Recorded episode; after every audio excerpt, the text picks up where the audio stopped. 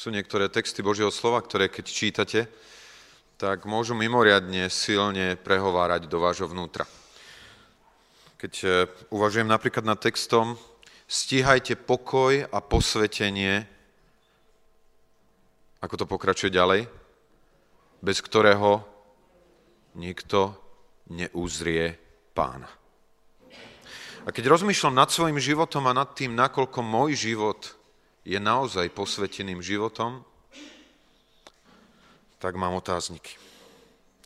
Keď čítam Božie slovo, kde je napísané, keď viete, že je spravodlivý, znajte, že každý, kto činí spravodlivosť, narodil sa z neho.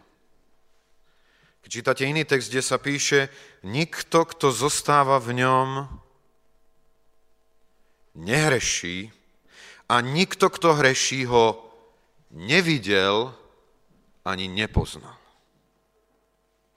Alebo iný text, ktorý, kto robí hriech, je z diabla, lebo diabol hreší od počiatku. Nikto, kto sa narodil z Boha, nerobí hriechu, lebo jeho seme zostáva v ňom, ani nemôže hrešiť, lebo sa narodil z Boha. Keď počujete takéto Božie slovo, máte pocit spokojnosti so svojím životom? Máte pocit, že ste v dobrom stave, že ste naozaj žijúcimi život v posvetení, v spravodlivosti? Ste spokojní s tým, ako sa vám darí nasledovať pána Ježiša? Naozaj žijeme tou prvou láskou? Nekladete si niekedy otázku sami nad sebou, prečo ešte stále v tejto veci som nedorástol a nedokážem v nej vyťasiť. Máte niečo v takom, takého vo svojom živote, kde máte pocit, že znovu a znovu je tu zápas, ktorý prehrávam, v ktorom nevidím víťazstva. A ja by som dnes chcel hovoriť o tom, čo môže byť dôvodom, že prežívame takýto život, kedy na jednej strane cítime, aké sú nároky Božieho slova a na druhej strane máme pocit, že na ne neodpovedáme správnym spôsobom.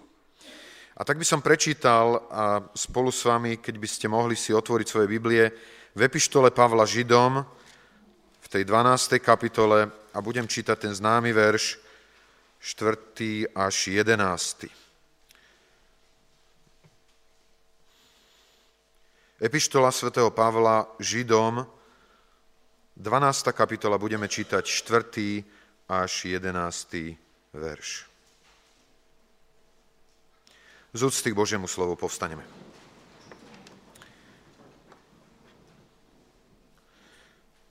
Po prečítaní sa stiším v modlitbe. Ešte ste sa nesprotivili až do krvi v borbe proti hriechu. A zabudli ste na napomenutie, ktoré vám hovorí ako synom, môj synu, nepohrdaj kázňou pánovou ani neumdlievaj, keď si ním káraný. Lebo koho pán miluje, toho kázni a šviha každého, koho príjima za syna. Ak znášate kázeň, Boh sa vám podáva ako syno. Lebo kdeže je nejaký syn, ktorého by nekáznil otec? Ale ak ste bez kázne, ktorej sa stali účastní všetci, vtedy ste cudzoložňatá, nie synovia. A potom svojho tela otcov sme mali za kázniteľov a ostýchali sme sa, či sa teda o mnoho viacej nepodriadíme Otcovi duchov, aby sme žili? Lebo tam tí na málo dní podľa toho, ako sa im videlo, káznili, ale on na úžitok. Dostať podiel na jeho svetosti. A pravda, niektoré káznenie, keď je prítomné, nevidí sa byť radostný, lež smutný.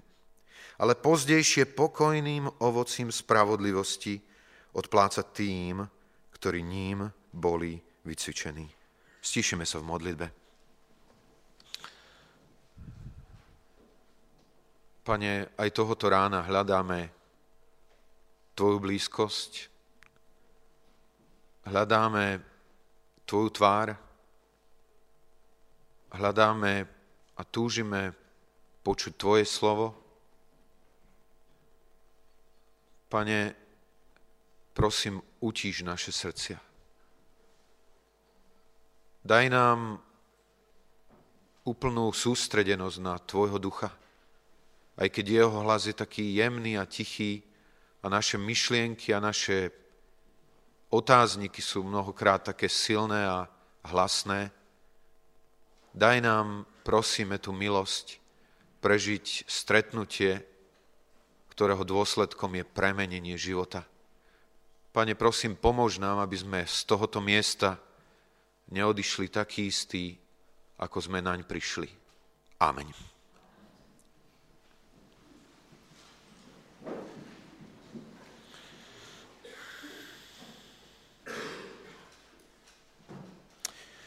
Chcel by som dnes ráno povedať takých 5 princípov na základe tohoto textu Božieho slova, ktoré verím, že vedú ku životu vo svetosti, ku posvetenému životu, ktoré vedú ku, ku pokojnému ovociu spravodlivosti v životoch e, Božích detí. A tá, ten prvý princíp je veľmi evidentný od Edenu existuje svetová vojna. Najťažšia vojna tohoto sveta, ktorej dôsledkom je ďaleko viacej úmrtí, ako keby sme rátali obete prvej a druhej a všetkých svetových vojen, ktoré sa na tomto svete udiali. Aká je to vojna? Čítame v tom štvrtom verši, ešte ste sa nesprotili až do krvi v, v borbe proti hriechu. Ako sa volá tá vojna? Vojna proti, vojna proti hriechu. V Edene začala táto vojna. A dodnes táto vojna pokračuje.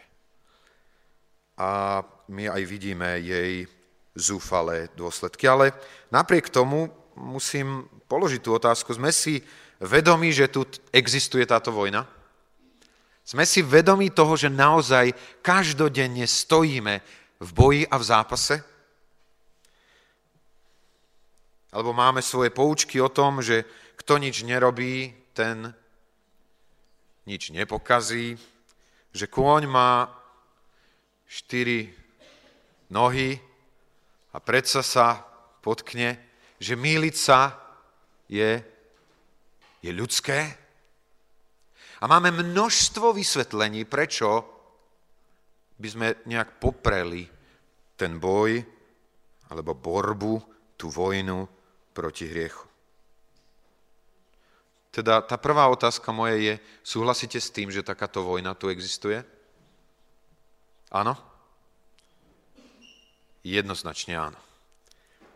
A ten druhý princíp, ktorý tu nás zaznieva, je, že v tejto vojne máme na výber, aký postoj zaujmeme. Nemáme na výber, či budeme účastní tej vojny, ale máme na výber, aký postoj v tejto vojne zvolíme. A, tak obrazne, ako, ako tomu bolo v druhej svetovej vojne.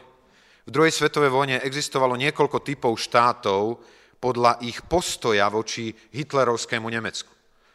A možno by sme ich mohli niektoré tých, z tých postojov pomenovať. Boli tam štáty, ktoré ako napríklad slovenský štát boli, boli za. Stáli na strane hitlerovského Nemecka.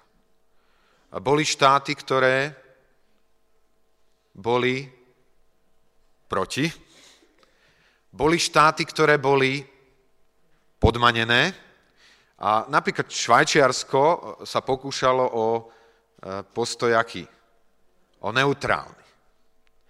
Aj keď neveríme tomu, že existuje neutrálny postoj v tejto vojne, niektorí ľudia môžu mať ten pocit, že sa dá zaujať neutrálny postoj voči tejto vojne. Takže veľmi krátko, spojenci hriechu. Veríte tomu, že dnes sú ľudia, ktorí sa vedome rozhodli ísť a postaviť sa na stranu hriechu? Prechádzal mnou mráz po mojom chrbáte, keď som počul výrok Johna Lennona, ktorý povedal o tom, viem, že my ako Beatles budeme úspešní. Viete prečo? Lebo som urobil zmluvu s diablom. Ten muž otvorene priznal, že sa postavil na stranu zla za úspech, ktorý chcel dosiahnuť. A do dnešných dní sú postoje ľudí, ktorí povedali, môj životný štýl bude, že pôjdem cestou zla. A budem robiť zlé, napriek tomu, že viem, že je to zlé. Na vojne, keď som bol, bol jeden muž, ktorý bol vojakom z povolania, ktorý ma nahováral, aby som využil dobu, keď nie som so svojou manželkou. Ma nahováral, aby som si užil. Pretože to bolo jeho krédo. Pretože sa týmto spôsobom pokúšal žiť. Potom je tu zdanlivo neutrálny postoj voči hriechu. Neviem, nemáte pocit, že nám svet okolo nás chce nahovoriť, že tá vojna skončila? Že vojna voči hriechu vlastne ani neexistuje? Že je možné, tak ako Švajčiarsko má taký postoj, že, že síce okolo nás zomierajú tisícky ľudí, ale nás sa to, nás sa to nedotýka? Postmoderná doba, doba, ktorú žijeme, je doba, ktorá sa pokúša poprieť, že existuje jasné dobro a jasné zlo. Ako by dnes každý mohol mať to svoje situačné najlepšie, že proste nemôžete ma hodnotiť oficiálnymi kritériami. V tejto situácii to, čo som urobil, bolo, bolo najlepšie. Napriek tomu, že by desatoro veľmi vážne oproti tomu hovorilo. To je jeden z dôvodov, prečo by som na filmovom klube chcel mať pána prsteňov, pretože pán prsteňov ten príbeh hovorí veľmi jasne tak ako to hovoria naše slovenské ľudové rozprávky, že existuje zlo a existuje dobro. Je tu jasný a nekompromisný zápas, v ktorom nikto z nás nemôže byť neutrálny. A potom je tu postoj podmanenej krajiny. To bolo napríklad Francúzsko, ktoré kapitulovalo, ktoré bolo obsadené Nemeckom.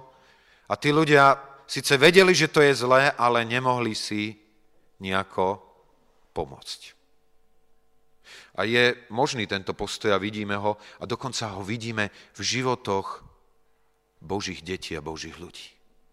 Apoštol Pavel to hovorí veľmi jasne v epištole Rímanom, kde hovorí vyjadrenie takéhoto človeka nevyslobodeného, ktorý hovorí, že síce svojou myslou rozoznávam, čo je dobré, ale konám, konám to, čo je zlé.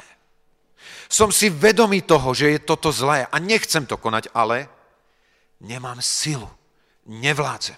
Som podmanený, som zotročený. Som v podstate a, totálnym, a, som zaujatým. Neprestali sme s hriechom vôbec zápasiť? Zápasiť značí niesť námahu. Toto e, nie je totiž vojna, ktorá by bola zákopová. Viete, v určitom období tá prvá svetová vojna a aj druhá svetová vojna boli zákopovou vojnou. To znamená, že sa nejakým spôsobom opevnilo a že sa čakalo, dokiaľ sa niečo udeje.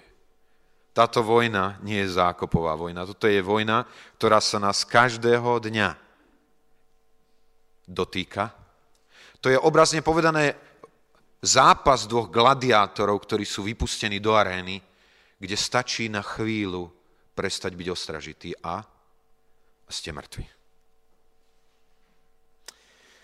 Alebo je možné rozhodnúť sa a bojovať. A bojovať dokonca takým spôsobom, o akom tu hovorí Apoštol Pavel. On hovorí, že vlastne ten, ten najvyššie štádium zápasu voči hriechu je aké? Ja si zoberiem knižku.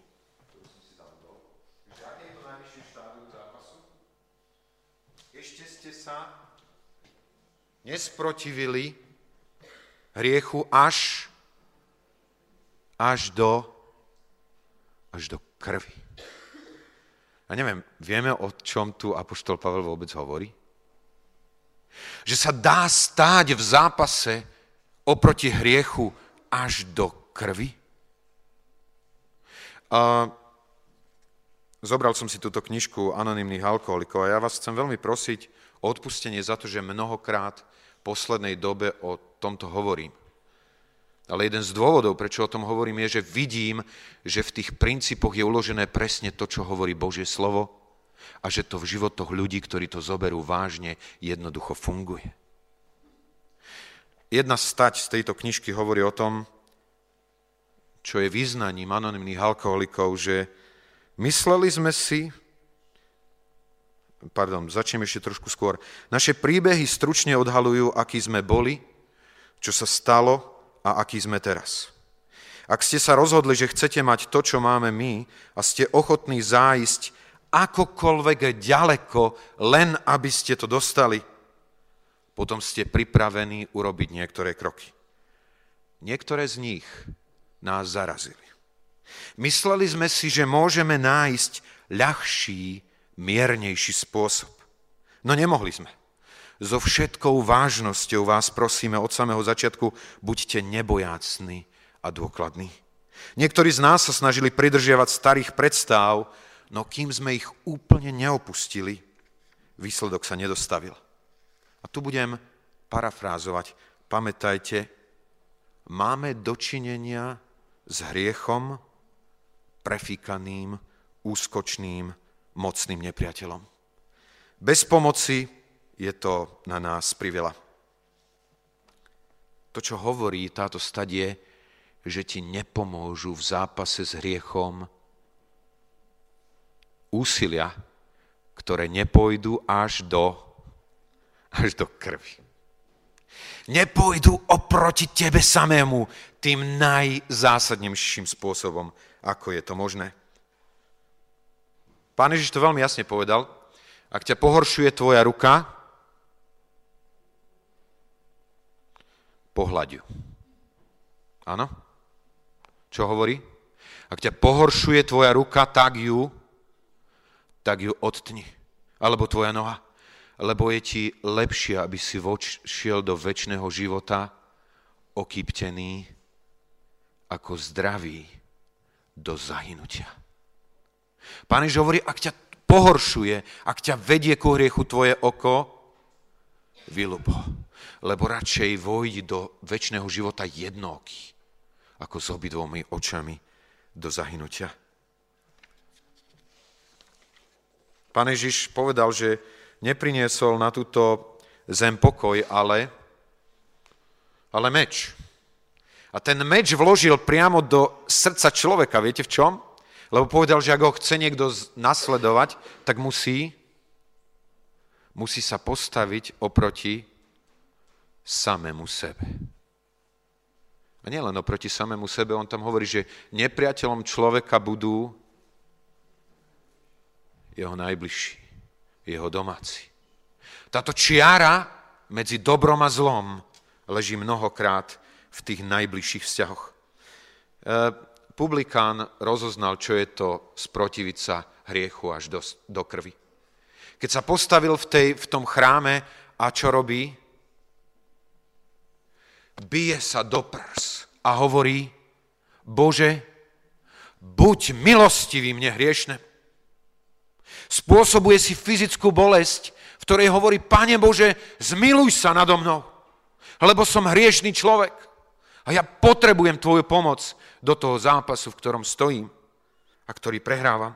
A poštol Pavel hovorí, že bije do tvári svoje, svoje telo. Ale táto pasáž má úplne špeciálnu charakteristiku. Ako sa to prejavuje, ako sa prejavuje sprotivenie sa hriechu až do krvi. A ja vám prečítam túto pasáž. Urobili sme dôkladnú a nebojácnú morálnu inventúru samých seba. Priznali sme Bohu, samým sebe a inej ľudskej bytosti presnú povahu svojich chýb. Boli sme úplne prístupní tomu, aby Boh odstránil všetky naše charakterové chyby. Pokorne sme ho požiadali, aby odstránil naše nedostatky. Spísali sme zoznam ľudí, ktorým sme ublížili a boli sme ochotní to napraviť. Urobili sme priamu nápravu vo všetkých prípadoch, v ktorých to bolo možné, okrem prípadov, keď by naše konanie im alebo iným ubližilo. Sme ochotní ísť až do krvi proti hriechu. Sme ochotní ísť proti hriechu aj vtedy, keď to bude znamenať, že padneme v, ľudia, v očiach ľudí, ktorí sú okolo nás. Aj vtedy, keď to bude vyžadovať bolesť. A tu prichádzam ku tretiemu princípu, a to, ten princíp je, že Boh sám je osobne zapojený do tejto vojny a pomáha svojim deťom túto vojnu vyhrávať. Súhlasíte so mnou? To je konečne prišlo evanelium.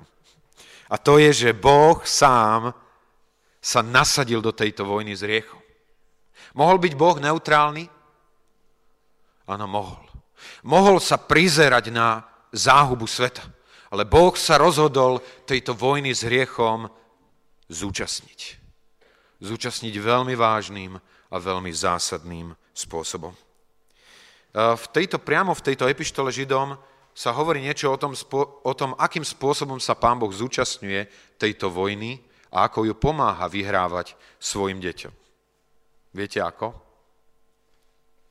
Keď si prečítame ten 5. a 6. verš, tam je, že zabudli ste na napomenutie, ktoré vám hovorí ako synom, môj synu, nepohrdaj kázňou pánovou, ani neumdlievaj, keď si ním káraný, lebo koho pán miluje toho kázni a švíha každého, koho prijíma za syna. Ako sa zúčastňuje pán Boh tejto borby s hriechom v mojom živote?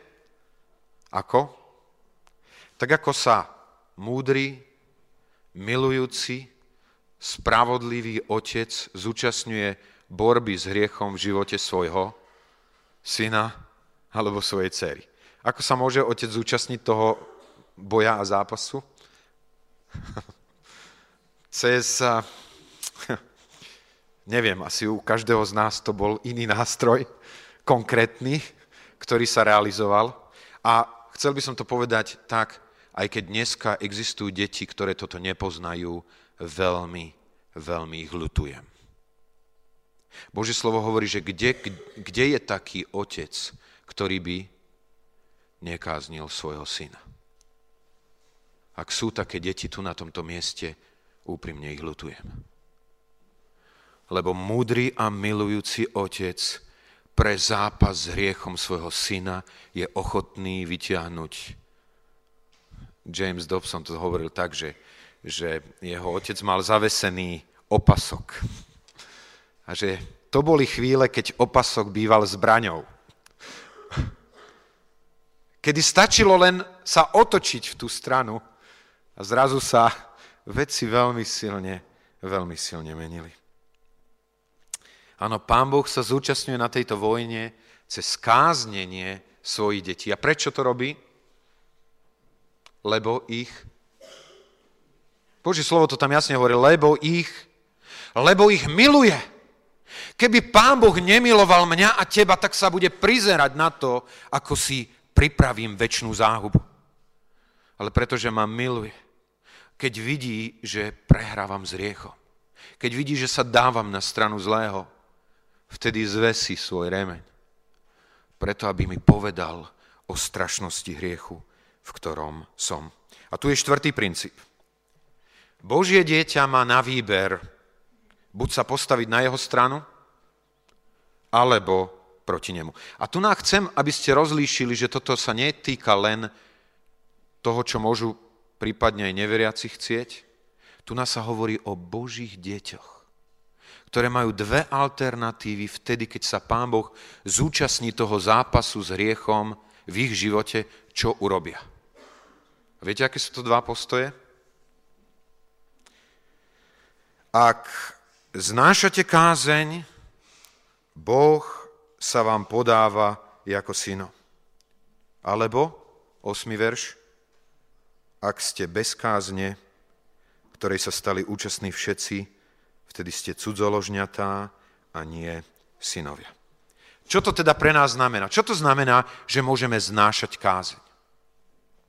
Lebo poviem to takto, že A ako je to, keď znášame kázeň? A myslím si, že toto si možno vybavíte aj vo svojom živote veľmi ľahko. A je tu niekto teda taký, koho trestal otec? Nehambíme sa za to. Je to úžasná vec. Vďaka Bohu za to.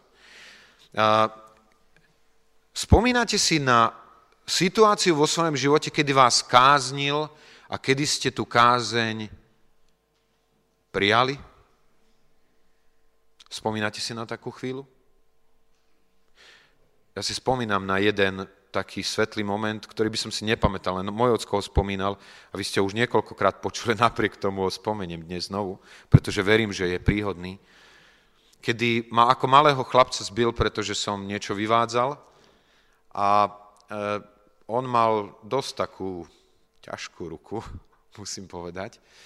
A a ja som tak chodil v tej pracovni, kde on sa pripravoval na kázeň, som tak chodil okolo jeho stola a tak opodial taký plačúci a on tak e, sa na mňa zrazu zahľadil a hovorí, Tomi, ty sa na mňa asi hneva, že som ťa tak vybil, že?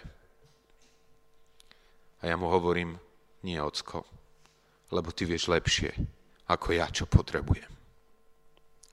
To je vtedy, keď Božie dieťa príjme kázeň svojho otca, povie, Otecko, ja viem, že ty vieš lepšie ako ja, čo je potrebné pre môj život. Viete, chcem vám povedať, bratia a sestry, že som presvedčený o tom, že niektoré ťažké momenty bolesti, skúšok a utrpenia nie je možné minúť. Nie je možné minúť. A máme len možnosť zareagovať dvoma spôsobmi. Buď to prijať v dôvere voči otcovi, alebo to odmietnúť. Spomeniete si aj na takú chvíľu, kedy na vás dopadali rany od vášho otca a vy ste vo vnútri boli. Ah, len to dokončí. Len to dokončí. A ideme ďalej. A my aj v našom duchovnom živote môžeme mať tento postoj voči nášmu nebeskému Otcovi. My môžeme v dobe, keď prídeme do ťažkostí a do skúšok, ktoré On zo svojej lásky dáva, sa oproti tomuto bolestivému postaviť a dupnúť si nohou a hovoriť si, Pane Bože, nepríjmam. Viete, kedy sa Pán Boh podal ako otec Lotrovi na kríži? Viete, kedy, kedy sa uskutočnilo neuveriteľná vec, tam vysiaci na kríži vysel muž, ktorý bol odmietnutý celou spoločnosťou. Ale Boh ho prijal za syna a podal sa mu ako, ako otec. Viete, kedy to bolo? Keď tento muž povedal, my, my trpíme, my trpíme spravodlivo. Boh je dobrý. A kto to do nášho života dovolil. To bolo Lotrovo význanie. A preto môže počuť čo? Ameň ti hovorím dnes. Dnes budeš so mnou v raji. Boží ľudia môžu prežiť istotu väčšnosti. Prečo? A kedy? Keď súhlasia s Bohom a keď sa postavia na Božiu stranu oproti samým sebe, oproti svojmu hriechu, oproti svojej závislosti. Koľko veriacich ľudí je plný horkosti voči svojmu údelu, voči tomu, prečo sa im tak v živote darí, ako sa im darí a odmietajú Otca a jeho riadenie ich života. Do krvi sa sprotiviť zlu značí uprostred bolesti objímať Otca, ktorý trestá. Viete, je to také nádherné. Pán, pán Ježiš definitívne vedel, že keď je na kríži, že je to preto, lebo jeho otec sa rozhodol, aby jeho život šiel tou cestou. Ale v pánu Ježišovi vidíte model syna, ktorý uprostred bolesti hľadá, túži po čom? Po blízkosti svojho otca. je pre neho najstrašnejšie to, že zrazu jeho otec je vzdialený. A tá posledná vec, čo je cieľom a čo je zámerom tejto kázne. Čo je cieľ a zámer tejto kázne? Nádherne to tam hovorí apoštol Pavel, lebo tam ty na málo dní, a pardon, 9. verš, a potom svojho tela otcov sme mali za kázniteľov a ostýchali sme sa. Pardon. Či sa teda o mnoho viacej nepodriadíme Otcovi duchov, prečo? Aby sme, aby sme žili. Keď tu hovorí apoštol Pavel o káznení, o borbe proti hriechu, tak hovorí, že cieľ toho všetkého je, aby sme, aby sme žili. Aby sme žili tu na, na zemi život, ktorý sa oplatí žiť. Pán Ježiš povedal, prišiel som, aby mali život a mali ho, mali ho v hojnosti, aby Boží ľudia neboli žobráci tohoto sveta, ale boli ľudia, ktorým závidí celý svet tu na, na zemi. A raz a raz na väčšnosti. O tom hovorí Apoštol Pavel, keď pokračuje a hovorí, lebo tamtí na málo dní podľa toho, ako sa im videlo, káznili, ale on na užitok dostať podiel na čom? Podiel na jeho svetosti. Viete, čo tu nám mne rozum zastáva? Viete, čo, o čom to hovorí? že niečo z tej svetosti, ktorá je pred Božím trónom, kde chorály anielov spievajú Svetý, Svetý, Svetý je Boh, že niečo z toho podielu je pripravené aj, aj pre mňa a pre teba. Niečo zo svetosti Svetého Boha je pripraveného aj pre teba, aj pre mňa. Ale už tuto môžeme v predstihu zažívať. A o tom hovorí ten posledný verš. Pravda, niektoré káznenie, keď je prítomné, nevidí sa byť radostný. Lež smutný, ale pozdejšie pokojným ovocím spravodlivosti odpláca tým, ktorí ním boli vycvičení. Pokojné ovocie spravodlivosti tak je to nádherné, že zápas kresťana nevyslobodeného v 7. kapitole, ktoré končí tými slovami biedný a človek, kto ma vytrhne z tela tejto smrti, nevládzem v zápase s riechom, môže byť ukončený čím? Pokojným ovocím spravodlivosti. Miňo, ty si to dneska veľmi pekne povedal. Že to nemusí byť výsledok toho, že my sa každodenne uh, zapierame.